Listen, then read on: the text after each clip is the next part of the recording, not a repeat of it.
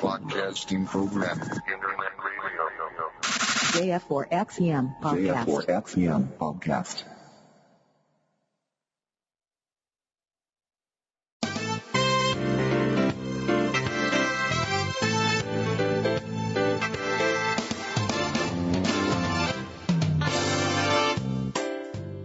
空海 IT ニュース この番組は取れたての IT ニュースを新鮮なうちにお届けするポッドキャストです。お届けするのは月ちゃんとみっつぁんです。最後までお聞きください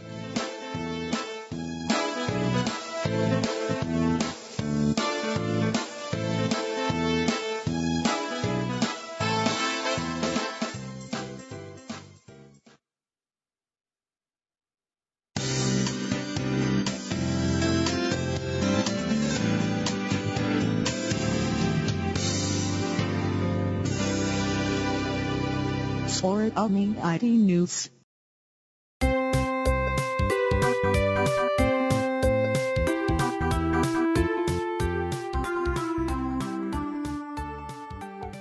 空海 IT ニュース2043回3月24日です皆さん番じましてみっちゃんです世界結核の日です。そして？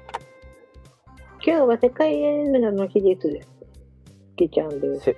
せ世界結核の日だってなんかね、音声プツプツして何言ってるかわからん。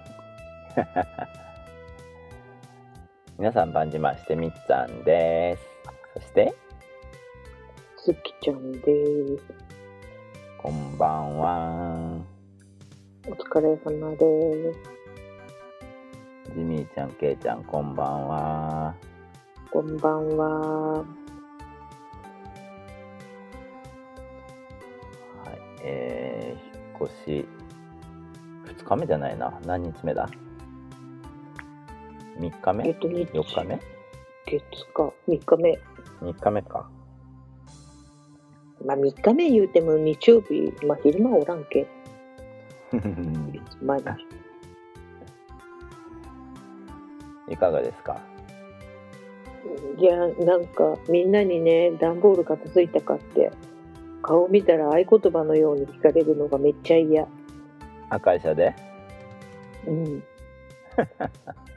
ですごいなんかあの手伝ってくれた人たちがもう身内のようになってしまって私のそのいろんなものを見られたからもうなんか 身内みたいななんか家族がやややや言うなんか「はいお片付けんさい」とかって嫌だ まだだって段ボールからそんなもの出してないでしょ。うん。段ボール減ってないよ。減ってないよ。てかもう。いやまあ増えやせんだろうけどさ。だって昨日もね日中休みだったけどバタバタして今日も仕事今帰ってきて何せ言うん。え収録休んでいいなら片付けするよ。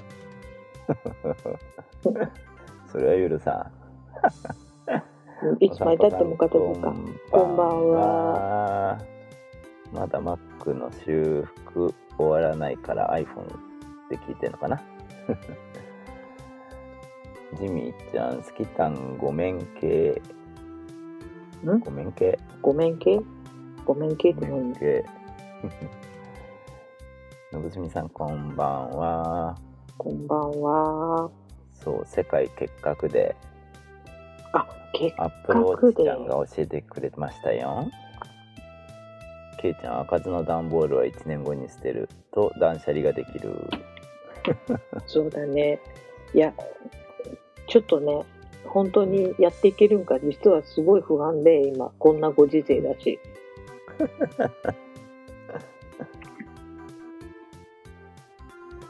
あの23ヶ月で出ていくかもしれんけって言ってあの片付け手伝ってくれたメンバーにはあのまたその時は助けてねって言ったら今度は何物を捨てんでいいけ楽だろうって言ってなんかね どんだけ物持っとるんって言われたもん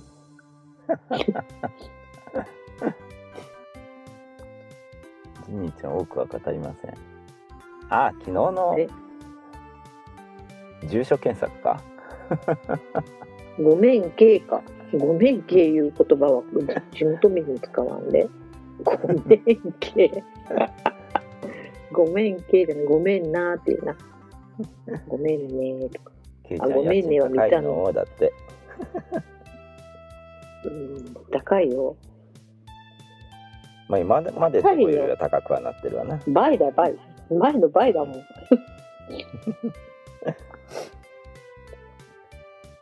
はい。まあ今日も日中暖かくて結構桜も咲いてるみたいですね。長崎高知岡山山口あ、まあ、山口はうん山口だな。山口。山口は山口。兵庫。そんなとこかな？今日。桜の開花宣言。ああ福島県。あでもこれは標準木じゃないな。いわき市の桜が咲いたみたいですね。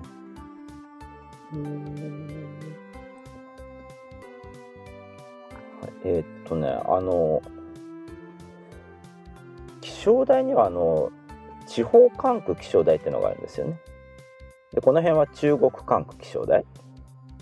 まあ広島にありますけど、地方気象台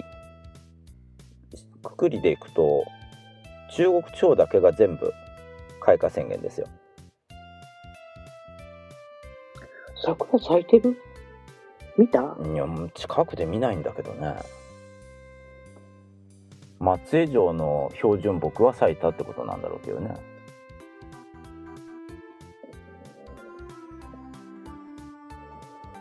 まだお花見ができるような感じには周りはなってませんよ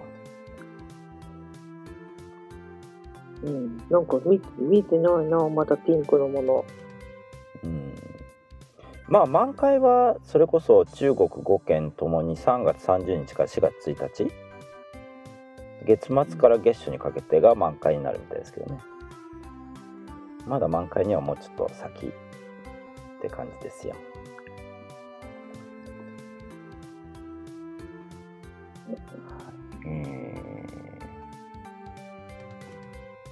ジミーちゃんだいぶ分かった内緒にしとくね もう、な、もう何にも言わん。ノーコメント。みっちゃんがいらんこと言うけよ、そもそもね、あんた。人の 個人情報。僕は何も言ってないじゃないかいや、そっちの方じゃないって言ったでしょ、最後にあんたが。そっちの方じゃないって言っても幅広いじゃない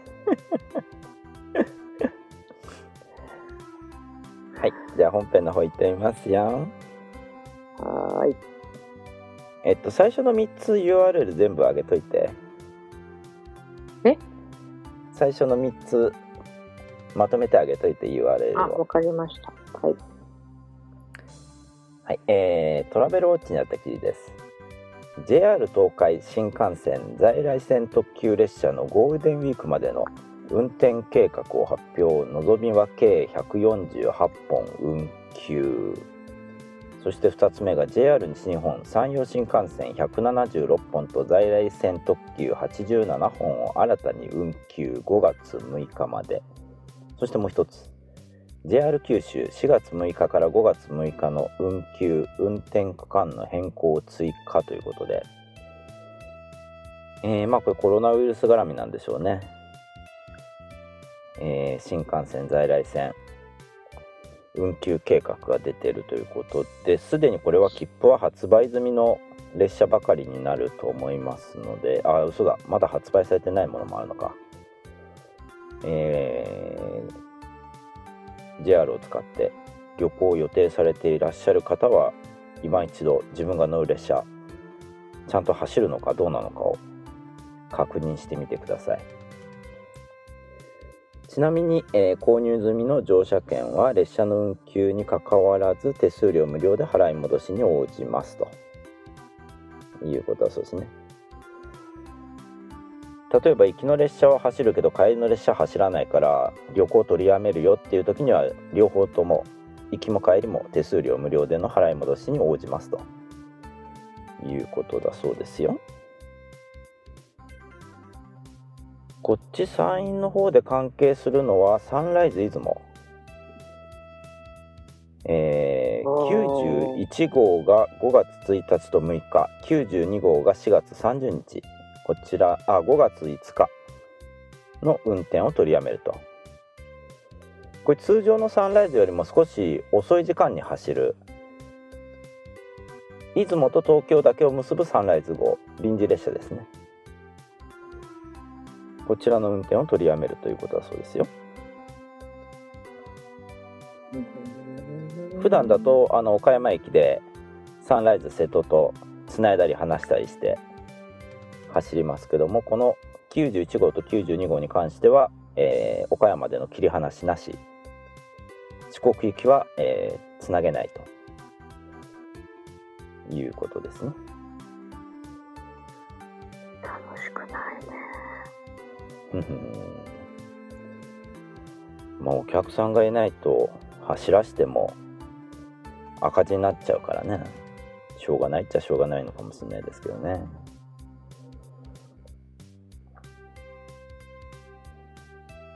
えージミーちゃんどんどん経済が冷え冷え込むね。確かにね。はい。それでは次の記事です。iPhone マニアさんにあった記事です。フォックスコム iPhone12 の生産に必要な従業員数を確保という記事が上がってました。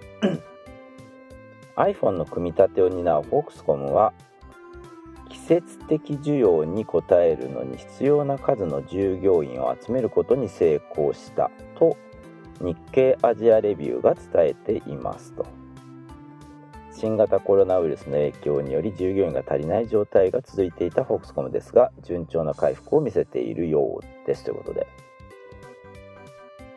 はい。まあ、中国は一応かん新たな感染者が出てないという本当か嘘かわからないですけども。まあ仕事する人もぼちぼち動き出してるよと。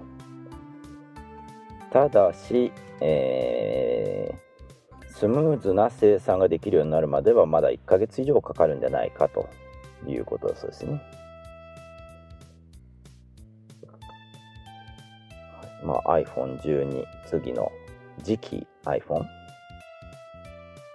秋の iPhone はまあまあ予定通りできるんじゃないかということみたいですね。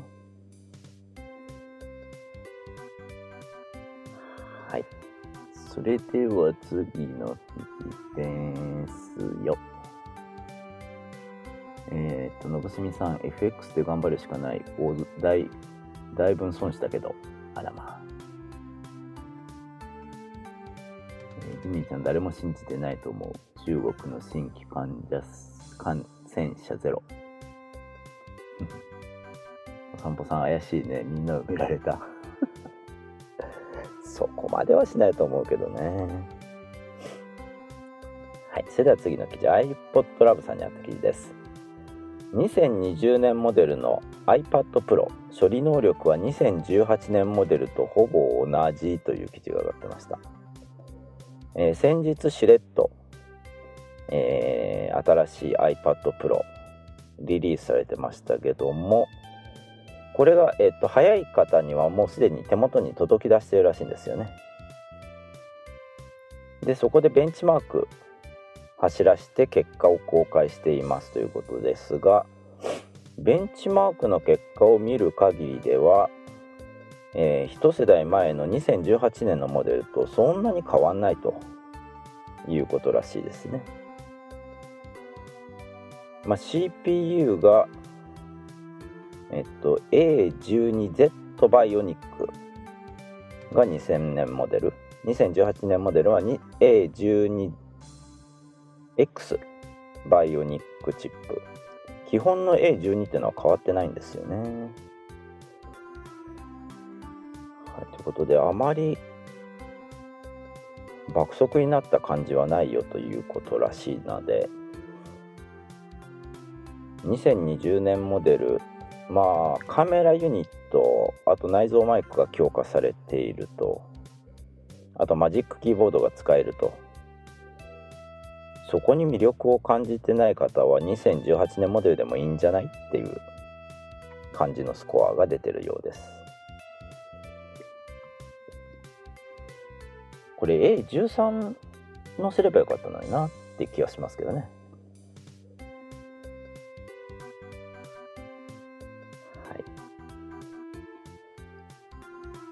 えー、と江口さんこんばんは。あ、こんばんは。2020年は残念な年に認定 江口さんが認定2020。なんかね。2020も変わるかもよ。2021とか2022とか。変わるっていうこと？あいやオリンピックが延期されたらその2020とかっていう言い方ってオリンピックで使う言い方じゃないうん。あれ来年以降に延期された時に困るのはグッズだよな東京2020って打ったグッズ使えなくなっちゃうじゃんでも使わんとやれんでしょう。幻のってつけるだってそこでグッズ作っとる会社とかやれんで。作ってる会社は嬉しいわね追加注文が入るんだからあ、そっかそっか。え、でも配布はできないじゃん。しまったんだあ、そっかそっか。作った人が大変なんだね。そうそうそうそうそういやー、そこはちょっと配慮しようやってか、なんかし、修まあ、タオルと、ものによっては修正シール貼ったりとか、そう 上に しょうがないです。こんなご時世だけみんな理解すると思うよ、そこは。ただ、タオルとかはどうしようもないよね。タオルとかはね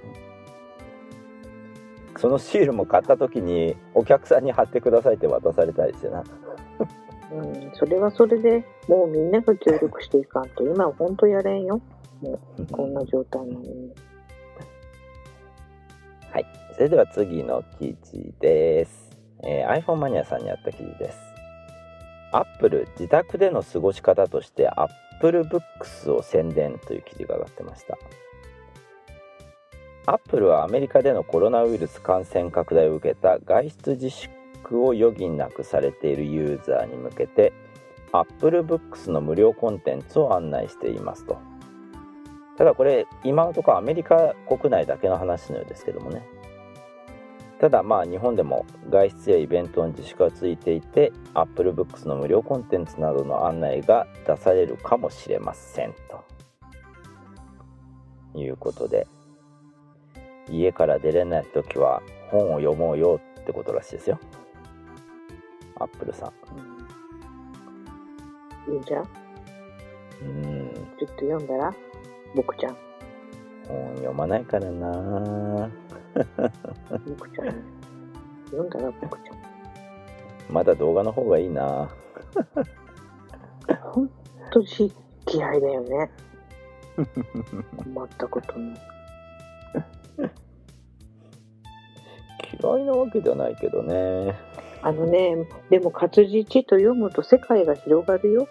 今まで使ったことのないような言葉を覚えたりとか、みっちゃん。お語彙が増えるよ、語彙が。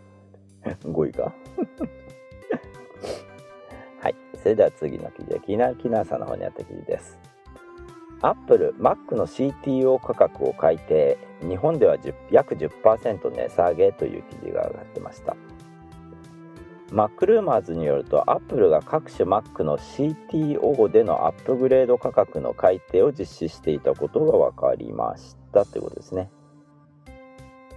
えー価格改定が確認できたのは MacBook Pro、MacBook Air、iMac、iMac Pro、Mac Pro、Mac mini で日本では約10%値下げとなっていますが欧州やアジア各国では約10%値上げとなっている模様ですと。いうことで日本だとちょっとお安く今買えるみたいですよ。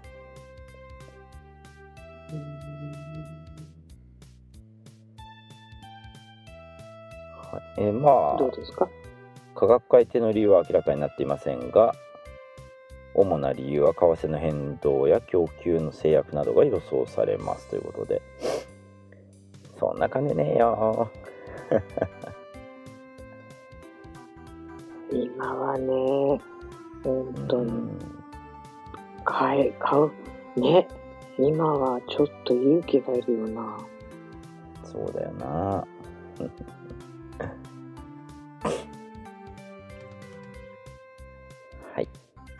それでは次の記事ですがえーっとお散歩さんタオルは油性マジックです訂正。油性マジック。娘さん2020プラス1の商標を取ったら金持ちになれるかな。あと原油が下がっているのが唯一の救いか。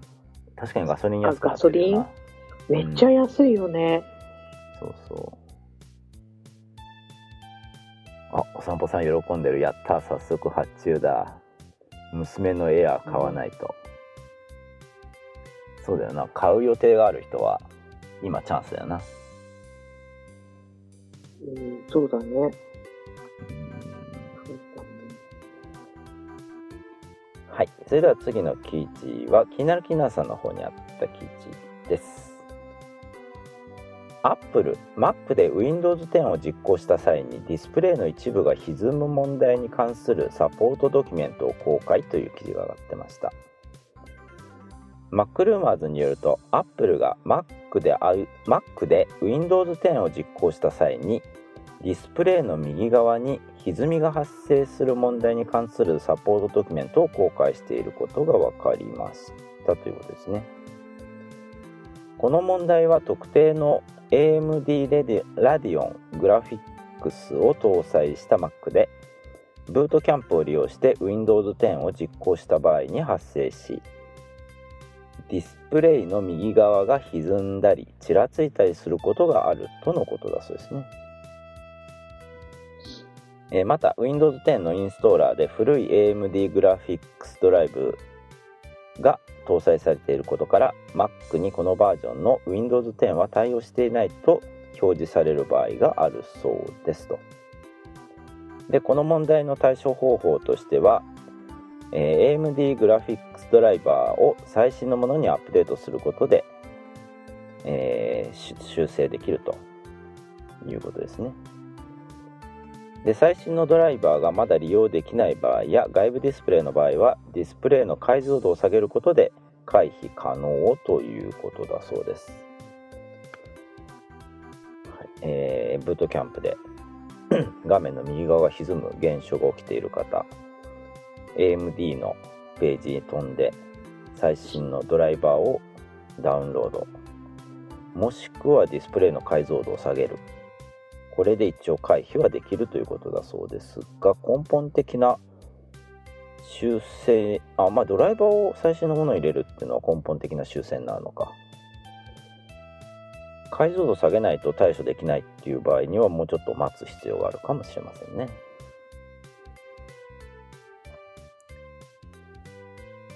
はい。それでは次の記事です。 Engadget 日本語版にあった記事です。Apple iOS13 のインターネット共有不具合を認識しているとの噂という記事が載ってました。私は、うん、テザリングをあまりしないからわかんないんですけども、えー、Apple が認定サービスプロバイダー向けに配布した内部文書にて一部の iOS13 および iPadOS13 デバイスにパーソナルホットスポット、えーインターネット共有ですね。で問題が発生する可能性を認めたと報じられていますと。MacRumors が入手した内部文書によると Apple は認定サービスプロバイダーにパーソナルホットスポットに接続できないまたは頻繁に切断される顧客を想定するように指示していること指示しているとのことですまたデータパフォーマンスに関する問題が発生する場合もあると述べられていますとスキちゃんはテザリングとか使います？いや、今テザリングできないようにしてる。あテザリングそのものを契約してないってことかうん、してない。ああ私は車のレーダーがたまにあのバージョンアップとかデータ更新とかするんで一応テザリングはできるようにはしてるんですけどね。でもめったに使わない。月1回ぐらいかな。うん。テザリングしよったら、もう充電、バッテリーがね、82%になっちゃったんで、ああもうそれはバッテリーを変えるか本体を変えるか。どちらかだな。じゃあ、じゃあはは、じゃははアメリカンさんこんばんは。こんばんは。ソフトバンクはそう。えっと最初の何年かは無料だったけど今有料になってるはずですよ。テザリングね月300円だったかな？300円だか500円だかだったと思いますけどね。はい。それでは次の記事です。 Engadget 日本語版にあった記事です。iOS14 カッコ仮では子どもの学校遅刻を通知や AR 探し物の機能等が追加かという記事が上がってました、えーアメリカ 925Mac が独自に入手した次期システムソフトウェア iOS14 カッコ仮の初期ビルドから新たに Find My、えー日本語では探すアプリの追加機能などの手がかりを発見したと報告していますと。えーこの探すアプリに、え iOS14 では新たな通知機能が追加されているとのことです。具体的には設定した時間に誰かが特定の場所に到着してしない場合にアラートが受信できるオプションが含まれていると。なので例えば朝8時半に子供が学校に行かなきゃいけないっていうのを設定しておくと遅刻したのがバレてしまうということらしいですよ。うん。どどういうどうしどういうこと？ちょっと意味が分からんかった。あ特定の場所に、えー特定の時間に到着しなきゃいけないのにそこに到着していない時には、えーアラートを出してくれる。例えばこいやこれは探すアプリを共有位置情報を共有している人にってことでしょ？うーん。時間。へえうんなんか友達を探すだった時代の時に前なんかその私はみっつぁんとなんかこう何その高な高速関係にあったんだけどその 何何？私が家に帰ったら通知行きょうたんでしょ？自宅に着いたとか。ふきちゃんが。いやそれはないよ。今でも。あれ？なんかそういう通知ができるようになってた時あったよね。今知らんけど。あったっけ？なんかあったよ。プッシュ来よったもんなんか。みっちゃん自宅に着いたとかそんなんがあったかいな。結構前だよ。結構前。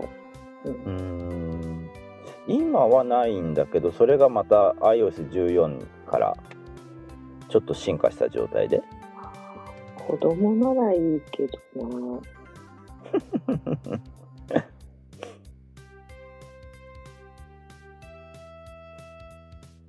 うん。あようですか？はい、あとは探し物これはあのうん多分探し物タグみたいなのが発売されてそれを探せるっていう形になるんじゃないかなと思いますけどね今もなんかうんなんか出たって言ってなかったっけ？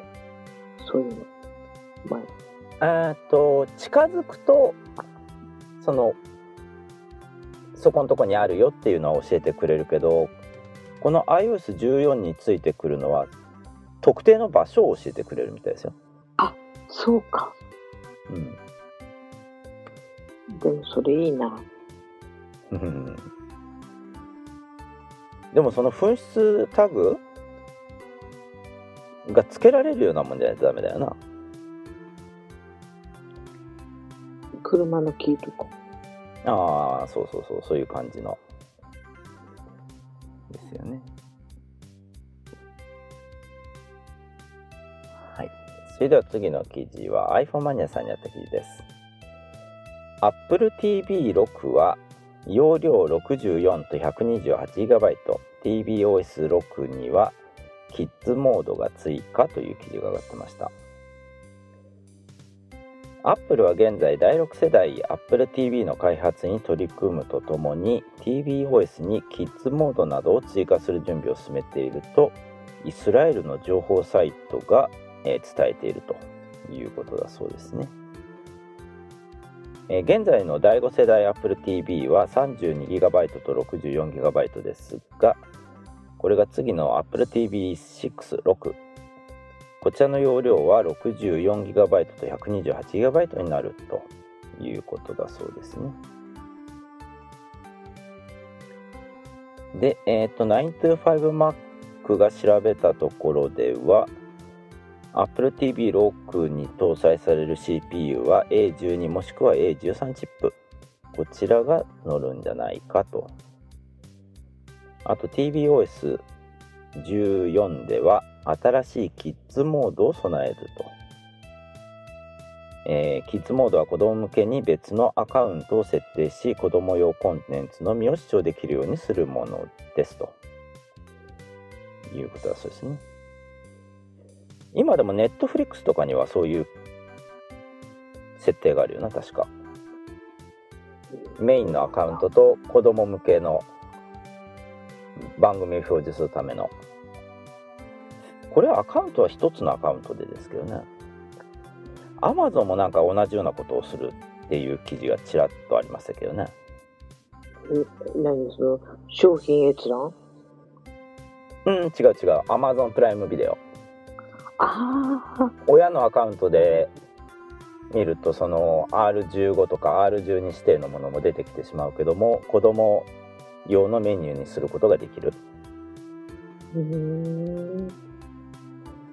まあ、世界的にそのコロナウイルスの影響で子供が学校休みになって家にいる時間が多いっていうのがあるからかな。ただこの Apple TV の場合はまだ品物が出てないですからね。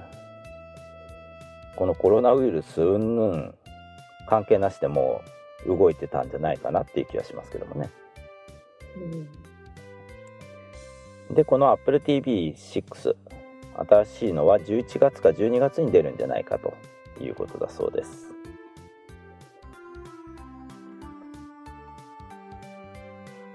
はい。それでは次の記事です。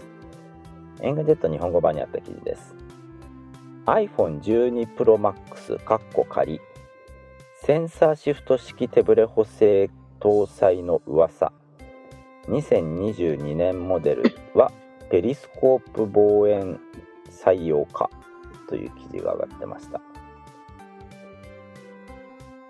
えーっと今の iPhone にも手ブレ補正ってのはついてるんですけども、えー手ブレ補正の方式として光学式レンズシフト方式とセンサーシフト方式の2種類あるんですよね。で今の iPhone には、えー光学手ブレ補正。ん？光学手ブレ補正？光学式の方が採用されてるのか。でこれを iPhone12 秋の iPhone にはセンサーシフトセンサー中のセンサーを揺らして手ブレ補正を取るという。方式を採用するのではないかということらしいですねまあ光学でもセンサーでも手ブレ補正はどっちでもいいんじゃないって気がしますけども私は気になるのはこの2022年に発売されるモデルペリスコープレンズが採用されるんじゃないかとこれがさペリスコープ？あ、ごめん。潜望鏡潜水艦とかであの中から外を覗くときにビヨーンと上へ伸びていって周りを見る潜望鏡ってのがあるじゃないうん。あれがペリスコープで今の iPhone ってカメラの部分ぴょこっと飛び出してるじゃないまあ iPhone にしても iPad にしてもうん。あれってレンズとそれからセンサーの距離を持たせるためにぴょこっとちょっと飛び出てるんだけどもこのペリスコープを採用するとこの出っ張りがなくなるかもしれないんですよ。でさっきの話では、ビヨーンって伸びるって言ってなかっあ潜望鏡はね。た あのー私はさ、iPhone から途中にプリズムを入れてこう90度ずつ光を屈折させるんですよペリスコープっていうのは。要はレンズとセンサーの距離を保てば距離を伸ばせば伸ばすほど望遠レンズにできる。だから背面側から入ってきた光を iPhone の中縦方向に一旦落としてセンサーにも映し出すことで望遠が可能になるんですよね。今よりも大きく望遠にできる可能性がある。まあ望遠が効くっていうよりもその出っ張りがなくなってくれる方が私的には嬉しいですけどね。ただこれは2022年まだまだ先の話ってことですけどね。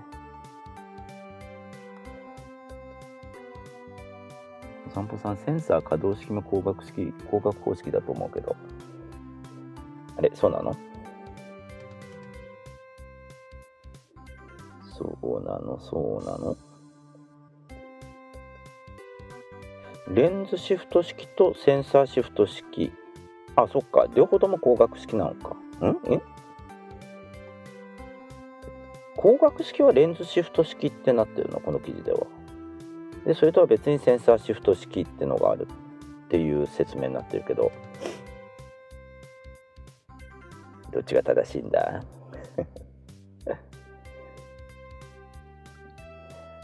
はいそれでは最後の記事です。 Engadget 日本語版にあった記事です。 PayPayモールとヤフーショッピングの送料が6月30日から一部店舗で実質無料にという記事が上がってました。なんかこの記事を読むと楽天のうん。記事を思い出すような気がしますがうん大丈夫なのかと思って今。うん Z ホールディングスは3月24日コマースと物流に関する記者発表会を開催しました Z ホールディングスは e コマース市場ナンバーワンを目指しており2013年に出店量を見直したところ2018年にはショッピング事業は3倍以上の成長を実現しましたということで。えー、っとオンラインショッピングモールに出店するストアの受注から出荷までの業務を代行する新物流サービスを6月30日から提供します。サービスの申し込み受付は出店ストア向けに3月24日から開始しますと。Amazon プライムじゃん。そうだね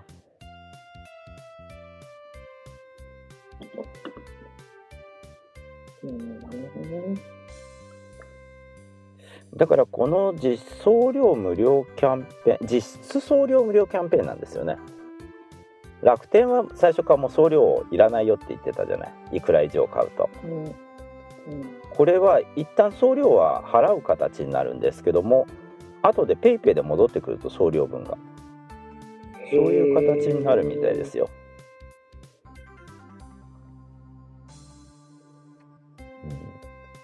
PayPay で返ってきたらペイ、ま、 PayPay で返すか。うん、PayPay で返してくれるみたいですよ。 PayPay で返してくれると結局 PayPay でしか使えんけん。ヤフーの儲けってことやんな。どこで使っていや PayPay ならコンビニで使ってもいいじゃない。いやいやそうじゃなくてその大元がヤフーじゃん。 PayPay。ああそういうことね。ヤフージャパンでしょ？そ う、そういうことだね、はい、ということでヤフーもまあ一部ですけどね。実質無料が6月30日から始まりますよということだそうです。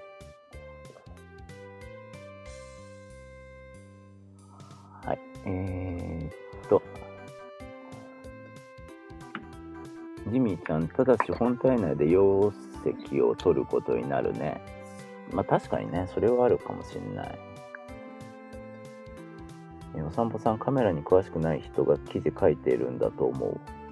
ほほキャノンなどのキャノンなどレンズ内に手ブレ補正機能を入れているのがレンズ内手ブレ補正でオリンパスのようにセンサーを動かして手ブレを補正するのがセンサー可動式。手ブレ補正。どちらも工学的に手ブレ補正している。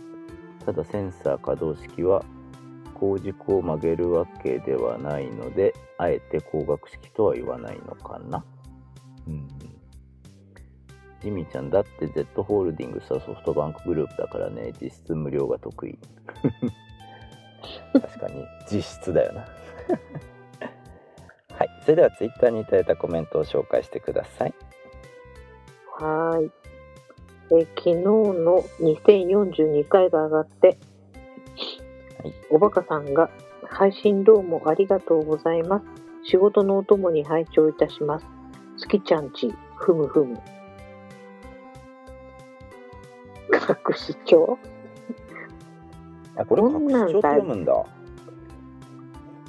これ地元の人しかわからんって読めんでしょ？うん。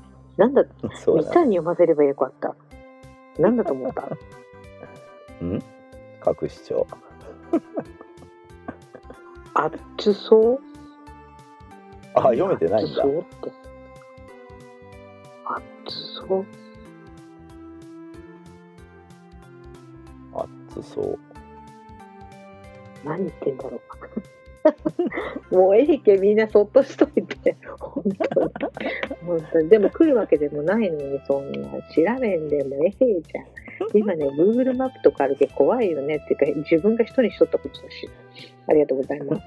ありがとうございます。ちょっとおバカさんの住所知っとるけ。Google マップでさ出そうありがとうございます。私はねみんなの住所知っとるのが強気に人質を取ってる怖いね。ありがとうございます。えー、ゆうさんが、やや山、ゆうさんが、やや山ショット、クジラ見れるみたいね。ちょっとね、口が回らんが、八重山諸島今日口回らん。おー、いいなぁ。みんなでもよもごらんよ。そもそも。ああダイビングできんとダメか でも見てみたい、こんなの。あでも素潜あ素潜りで行けるってことはライセンスなくてもいいんだ私、潜れんよ、きっと。いっぱい浮き輪がついてるから。浮くよ。重りつけとくダメ それ、それは殺人だよ。はいありがとうございます。怖いみっちゃん私にも盛り付けてもう上に浮かんようにしようとしとるだろうあんた。だってあのスキューバダイビングとかは腰に重りつけるじゃない。知らない。そんなことあれ多分酸素ボンベで浮こうとするからその分重りつけるんだろうけどな。やだパニック起こすわそんな。怖い怖い ありがとうございます。えっ、ー、とゆうさんがもう一つ正しく接続されてたら Apple Watch 充電中は画面が緑色になります。心配な時は画面タップして確認してみた方がいいですよ。そうだね。うん。ちゃんと充電する時は時間出るもんねこうやって、うん。うん。夜中によく見るわ。うん、そうだね。ありがとうごはいあざいます。りがとうございますえーチュリーちゃんが2042回拝聴よ、待ってました。出るわ出るわ、やりますな。タイムマシンで15年後に到着おめでとうございます。ゆっくりしてくださいね。さらに楽しい話待ってますってことで。ああ、15年住んだアパート、そうそうそうそうね。やっと人並みになったということでね。うん、ありがとうござはいい、ますあり。がとうございます。えージミーちゃんが配信だんだん、月ちゃんの珍道中、引っ越し編リステナウということでいただきました。ありがとうございます。珍道中かな？珍道中かね。はい。えーそれから、ケイちゃんが、えー、トカチいつも四つ葉だけど、サイロさんの牛乳に変えるぞ。何牛乳なのかな？サイロさん教えてってことで。サイロさん。もうあんたは昨日のこと忘れとるよね。やっぱりダメだわ。サイロさんってなんだっけ？あ、チーズケサイローキ。さんだけリスリスナーさんでしょ？うん。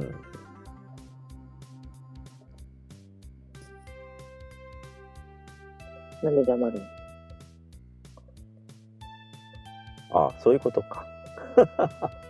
なるほどね。どういうこと？どういうこと？サイロさんとこの牛乳に変えるぞってことでしょ？酪農しとんさるって話だったでしょ？覚えてないでしょ、覚えてるよ。覚えてないんだ。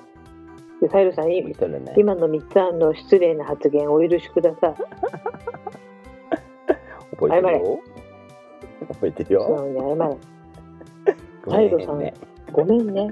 ごめんね。本当に。あの、この人、あのこういう人なんで、全然あの悪気とかじゃなくて、これが普通なんで、あの許し許してやってください。あの、ちょんまげ。全然悪いと思ってないけど。ということで、あの、ケイちゃんに牛乳買ってもらえるので、ぜひ、ど何牛乳か教えてやってください。これ、今流行りのバスクだ。チーズケーキ。おうへー。なんかいいもん食べてるね。羨ましい。この牛乳は美味しそうだな。牛乳と北海道って何でも美味しそうだもんね。うん。スキちゃんが昨日食べとったおやつもこんな感じじゃなかった？あれはまたちょっと違う食べてたおやつって、どこで食べてたおやつ？家で家で。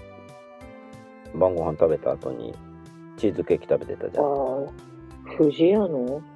あああれはニューヨークチーズケーキみたいなよ。タルトみたいなやつよ。トロトあロの。あそれそれとこれはバスクだからら、これ知らん？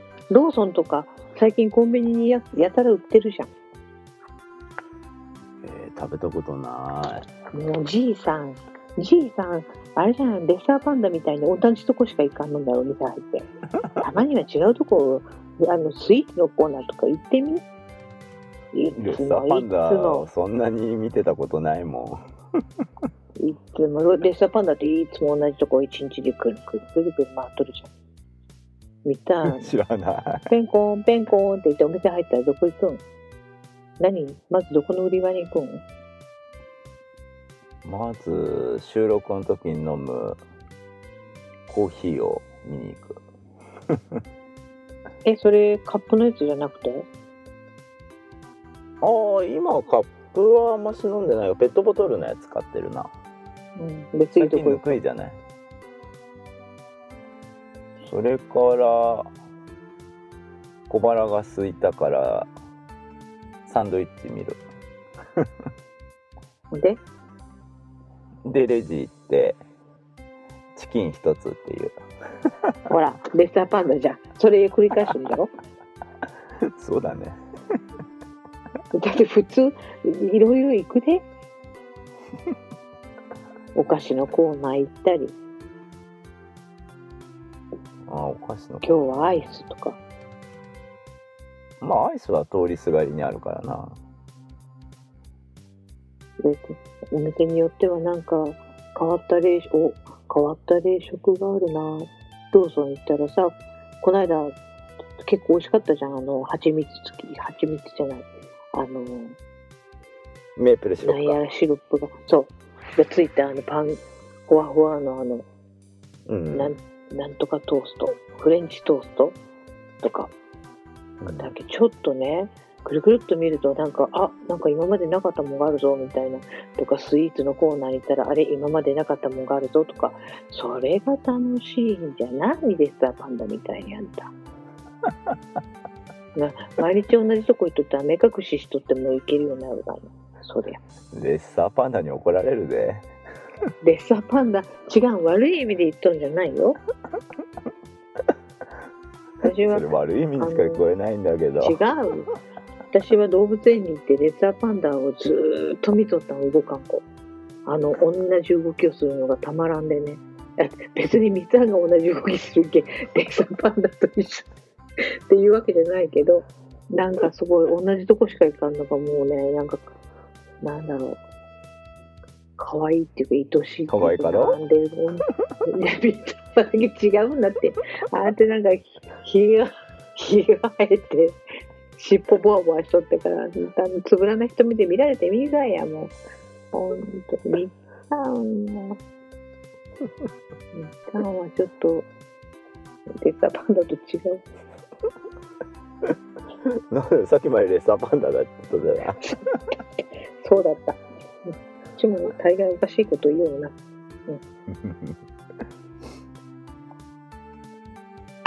私もおかしいな。バスクって言ったらバスキューってお散歩さんの方が詳しいじゃん。バスキュー、バスクいいバスクでいいじゃん。バ。スキューって、バスキューってさ、なんかバキュームカーみたいじゃん。バスキューって。うんうん。お散歩さん、ローソンの発展堂コラボのあんバターロール美味しいよ。ああ、美味しそう。そんなんあるんだ。あんこ。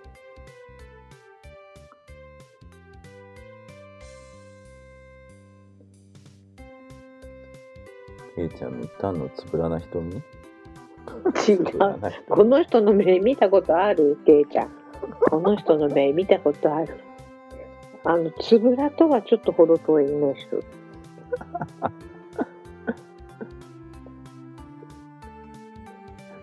どんな目やねん。つぶらじゃないだろう。あの、普段はちょっと、なんか年取ってこう、まぶたの皮膚が落ちてきて、すごいなんか目が細くなってきておるけど、たまに見開くと牛に見える。牛に見える？どういうこっちゃ？もうね、すいません、ひどいこと言っとる。あ あ、終わるぞ終わるぞ。以上、空海 IT ニュース2043回3月24日でした。お届けしたのは、えー人のことを言えるほど大したもんじゃありませんよ、私も。のすきちゃんと。つぶらな瞳のみつさんでした。いや、認めません。それではまた明日。三四ただもたのだんだん。眼科に行きましょう。眼科に行きましょうっていうのはどっちに誰に言うとるんこれ？言ってるの？